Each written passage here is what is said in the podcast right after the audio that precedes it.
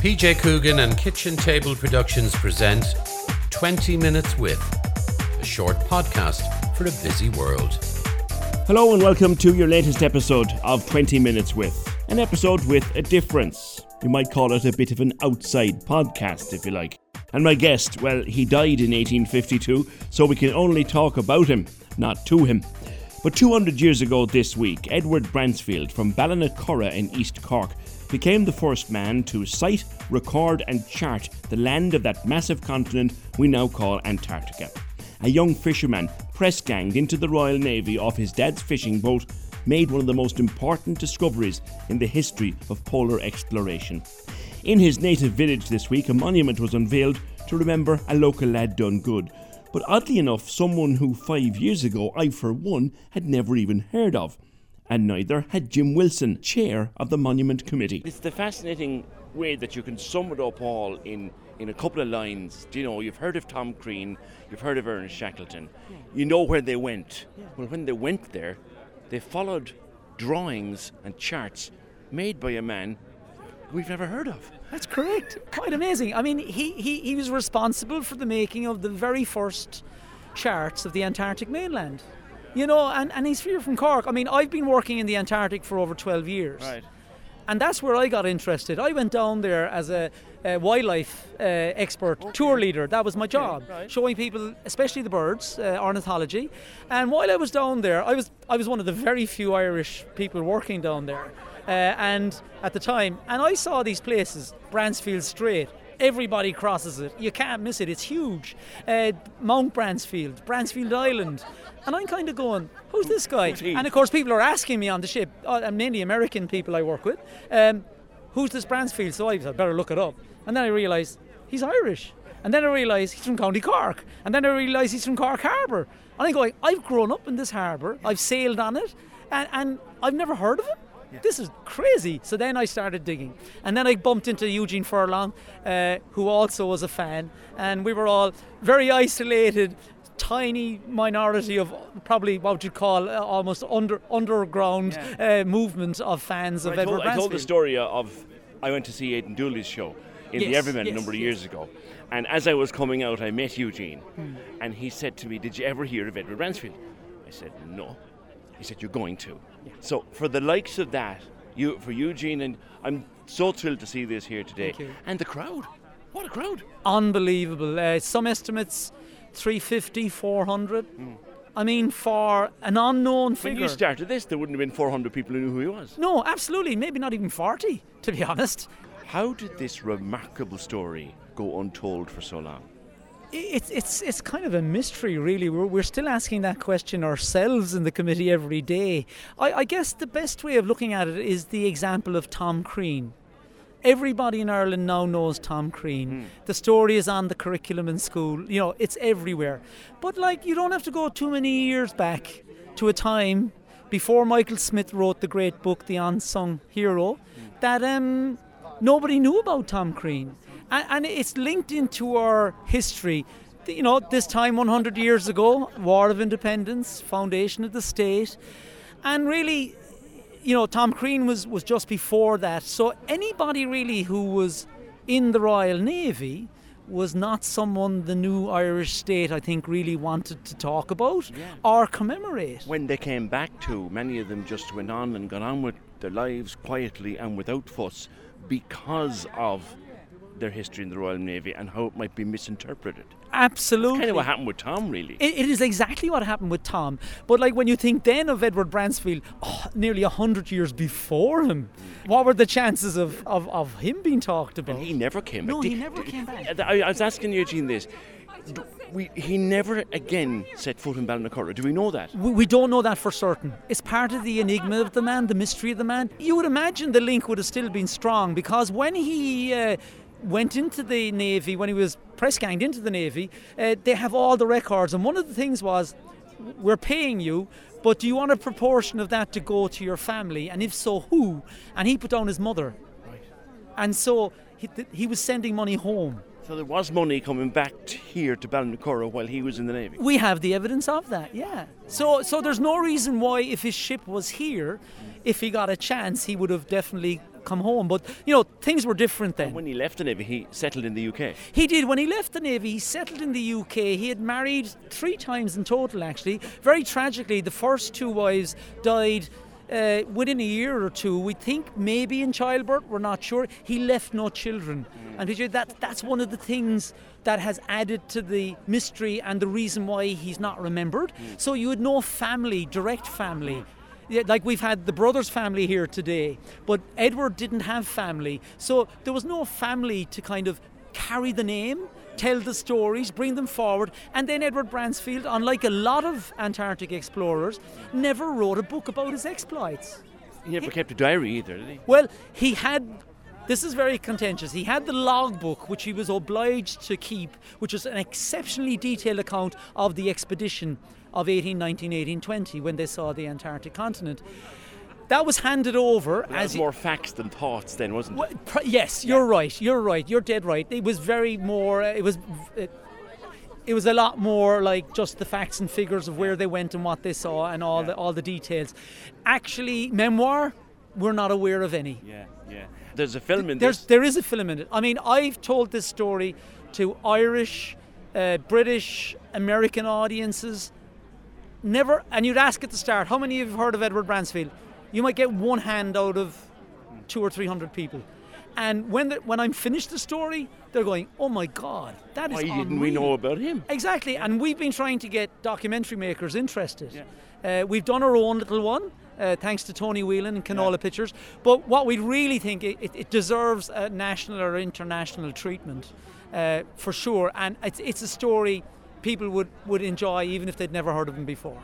As befits such an auspicious occasion, the unveiling of the monument to Edward Bransfield was attended by Vice Admiral Mark Mellett, Chief of Staff of the Defence Forces. So today, I think we're correct in history. We're putting Edward Bransfield, his, his achievements, his legacy on a pedestal where they should justly stand. And I would ask, perhaps there is an opportunity for a peer review of the actual record from Charles Poynter's log of that time and the records from Fabian Bellingshausen, the Russian admiral who also contests finding Antarctic. It's a privilege to be here, and thanks very much for the opportunity to be here. You wrote to me two and a half years ago. Uh, I don't normally get that notice, and I'm, I'm, I'm delighted to be here. Thank you. Vice Admiral, huge turnout for a man that I'm almost ashamed to say as a Corkman I had never heard of. He is an unsung hero, and it's so appropriate that we are uh, remembering him here today. Yeah, well, I'm only in Cork 43 years now, and so I can never be a Cork man. I'm still known as a Blowen, and I hadn't heard of him until recently. But it's an extraordinary story, and uh, an extraordinary story in terms of achievement.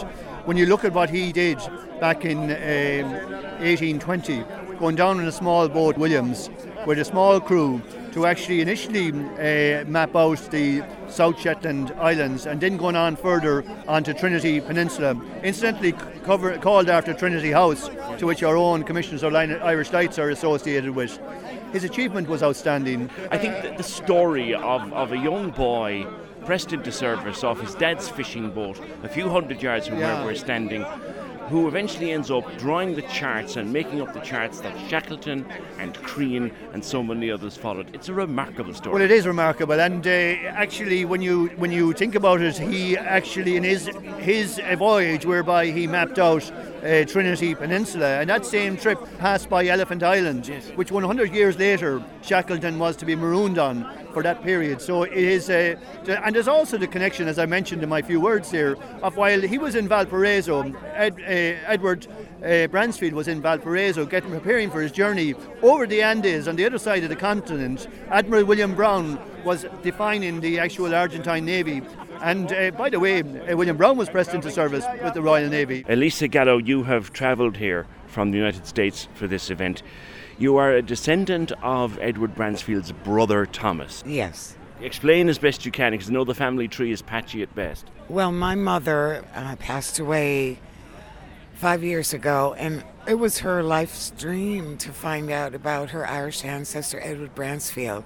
And I bring tour groups over here for 20 years, and I just kept putting it off, and I decided um, when she was became ill that I would try to find out what I could about Edward Bransfield. And I did, um, by the grace of God. um, my my guide in Ireland for 20 years. I explained to him, and he led me in the right direction. And I went to uh, Dingle and a Dingle, and then I went to Midleton to with a group to the distillery. My guide suggested, "Would you like to go to Ballinacurra?" Is when I first met Ursula, who's the historian of Ballinacurra, who brought me so much information about Edward Bransfield.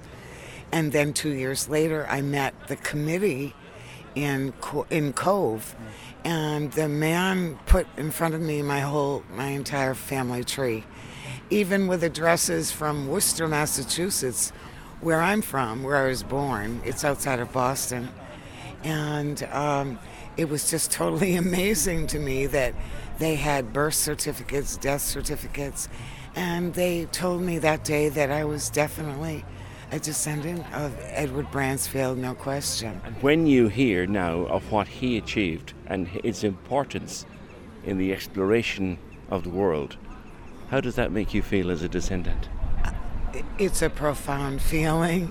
I'm really very humbled um, and proud that my my ancestor would be so brave and courageous to be an Irish explorer down to the Antarctic. I mean, it's just totally amazing and it's a profound feeling. You mentioned being in Annascaul, and I believe you were in the South Pole Inn, which would have been Tom Crean's pub, and to know that Edward drew the very charts that Tom later followed. There's something fascinating about that. Absolutely fascinating. First of all, I never thought I'd find something in an Irish pub but I certainly did. And it was the beginning of this discovery, this journey that I wanted to complete for my mother because she carried it with her her entire life, wanting to find out about Edward Bransfield. Me never knowing that he was the first man in the world to chart Antarctica. So I mean, it's it's it's just. What would what would she think of that? You? Oh my goodness, my mother. I know my mother's with me today. I believe that with all my heart. I wear. I'm wearing a pin that my grandmother gave my mother, and my mother gave me because she knows I had a love of Ireland without even knowing about Edward Bransfield. And I know she's there with Edward Bransfield today watching and proud that the Irish people now can know Edward Bransfield and, and that he was the first man in the world to chart Antarctica. I mean, it's like a full circle. He left Ballinacurra and he went to England and he discovered the Antarctic. It's like a full circle, and the, his descendants emigrated to Boston area, where I'm from, and I finally found out who he is in my life. And came to Ballinacurra, so it's like a full circle completed. And the best thing is that the Irish people in the world, hopefully, will get to know the bravery and how courageous Edward Bransfield really was. We talk all the time about the connection between Tom Crean and Edward Bransfield, and it was Tom who eventually, Hans Shackleton, who followed the charts that were drawn up by Edward Bransfield. And I'm joined now by Enda O'Brien, who is a grandson of Tom Crean that alone is a proud mantle to carry. But to be here at the unveiling of a monument to the man who drew the charts, it is extraordinary altogether. I mean, uh, when you consider the books now that Michael Smith has written right that, starting off with the one on my grandfather, Tom Crean, and then doing one on Crozier, uh, another Irish man connected with the Antarctic, uh, Bransfield, uh, and um, Shackleton, they're all coming from the one one little island, right? If you remember the talk there given by the admiral mentioning uh, Admiral Brown, who set up the Argentinian navy, right? Another Irishman, right? Growing up, did you know much, or were you ever told much about your grandfather? I wasn't really read that because uh, it was still, how would I say, I suppose, still raw politically. Yeah. I mean, like he was a, effectively a hero of the British Navy and um, my grandmother lived with us, uh, but unfortunately, she didn't talk too much about Mm. Her husband, uh, um, now she died when I was 14, right there, but all his memorabilia, his swords and medal, medals and everything, she kept locked away in, in her bedroom right there, which was very, very unfortunate. Isn't it sad that because of the British connection, that we don't talk as much, or we didn't at least, about these great heroes? We didn't because of, well, look at the year that we're in now and, and the celebrations we're going to have over the next year or two, right? That first with the the um, War of Independence and then the Civil War, right? That which was a very both which was a very very very sad period in our in our lives, at least in the history of Ireland. Uh, and Tom Crean lived right smack in the middle of it, right? And others like him. And others like him, yeah, yeah. And I mean, like there would have been a lot of people throughout Ireland who would have, because of no other alternatives, uh, would have ended up in for a job in either the British Navy or the the British Army. It puts a lot of modern commentary into perspective, doesn't it? Ah, yes, yeah, and I mean, like, hopefully now, uh, our generation and the generations after us, right, that will have moved on from all this, all this, all our sad history, right, and uh, we're always giving out about the, at least the, the battles between uh, the Irish and English, right, that, but I mean, like when you look at the time that we're in now, right, that, and we're going to be remembering the, the Civil War, and when that was Irish people to Irish people, which was. It must, though, to come back to the start, be very gratifying for people like your grandfather and Edward Bransfield and others to now be getting the recognition that they truly deserve. Oh, yeah, my, my late mother and uh, my late aunt, uh, who were the two su- surviving sisters who grew up into adulthood, uh, and um, they were immensely. I, they didn't use the word proud. They mm. used humbled. They were humbled by by the feats of their their father, and uh, they were delighted. First of all, with the recognition in Michael Smith's book. Then there was a big exhibition down in the Ashe Memorial Hall in Tralee in the Kerry County Museum, and that exhibition is continuing to this day. Uh, and like you have all the all the other stuff that's flowed from it, from Aidan Dooley's one man show um, the pub in Annascaul. Uh, my sister Aileen, who tried to do uh, the traverse of South Georgia there a few years uh, in the footsteps of Shackleton and Crean and Worsley, and who nearly died herself on the attempt, right? Uh, all this is, is, is, is brilliant, right? And of course, all the school kids now yes. in the primary schools are growing up with Michael Smith's book, right? And uh, it's amazing uh, the effect that has had on the kids because I meet them all the time, right? And the fact that they know about they know about these things now, they know about these people now. It's such a change in our times, and it's only right to see it. Oh yes, yeah. And I mean, like the fact that he was in the British Navy is is no longer relevant, especially to the younger generation. They just see him as an Irishman, a famous Irishman who did amazing things. And of course, no such occasion is complete without a song. Cliff Wedgbury wrote The Ballinacurra Boy as a tribute to the achievements of Edward Bransfield. This Ballinacurra boy sailed south into the ice and charted lands no man had seen before. Far below the feared Cape Horn, where whales and icebergs sail, to feel the savage storm's icy roar. One more time. Bransfield was his name, Antarctica his fame, following the compass and the tide. In the years of wind and sail, fair winds and stormy gale, sailing where the albatrosses glide. Thank you very much. Eugene Furlong, PRO for this operation that got us to this point today. I met you a few years ago and you said to me, Have you ever heard of Edward Bransfield? And you began to tell me the story. Did you ever think we'd be standing here looking at this with a huge crowd around us? Certainly not, PJ. Uh, I felt it was possible, but I, I couldn't envisage it. It's beyond what I ever imagined would be possible.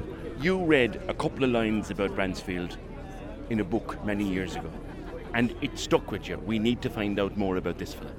Yeah, well, there's two books. Frank Nugent wrote a book, Seekers of the Frozen Land, that has a chapter to Bransfield, and Michael Smith's book Great Endeavours also has a chapter. Mm. So that's what started or the piqued interest. my interest in, uh, like, I always had an interest in the Irish polar explorers, but this guy Bransfield, the whole Antarctic exploration started to pique interest in, uh, in the 1900s. He was after been there 80 years before, but it was through him that they said, right, there is this place down there there was no land bridge there like what there was to the Arctic, so it was totally unknown.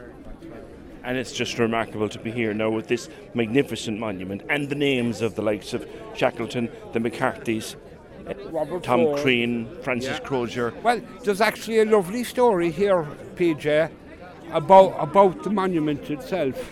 It is a bit of local stone by, uh, that uh, that was taken from a quarry that runs through Ballinacurra, a local stone uh, sculptor, Matt Thompson, and when you start your journey on this short footpath up to the, the monument, the part of Antarctica that that you first knock across is the part of Antarctica that Bransfield discovered first. Eugene, I think congratulations are due to everybody involved here. Thank you very much, PJ. You can find out more about Edward Bransfield on the website Remembering Edward Bransfield, all one word, rememberingedwardbransfield.ie. And thanks to the people of Ballinacurra for their kind permission to record this episode at their event. Please do share the links and continue to spread the word. Remember, you can catch up on previous episodes of 20 Minutes with by subscribing for free on Spotify or Apple or Google or wherever you get your downloads. And I'll be back with new interviews every Saturday around midday. Till next time, take care. Thank you for listening to 20 Minutes with, a short podcast for a busy world. Please help to spread the word and watch social media for news of our next episode.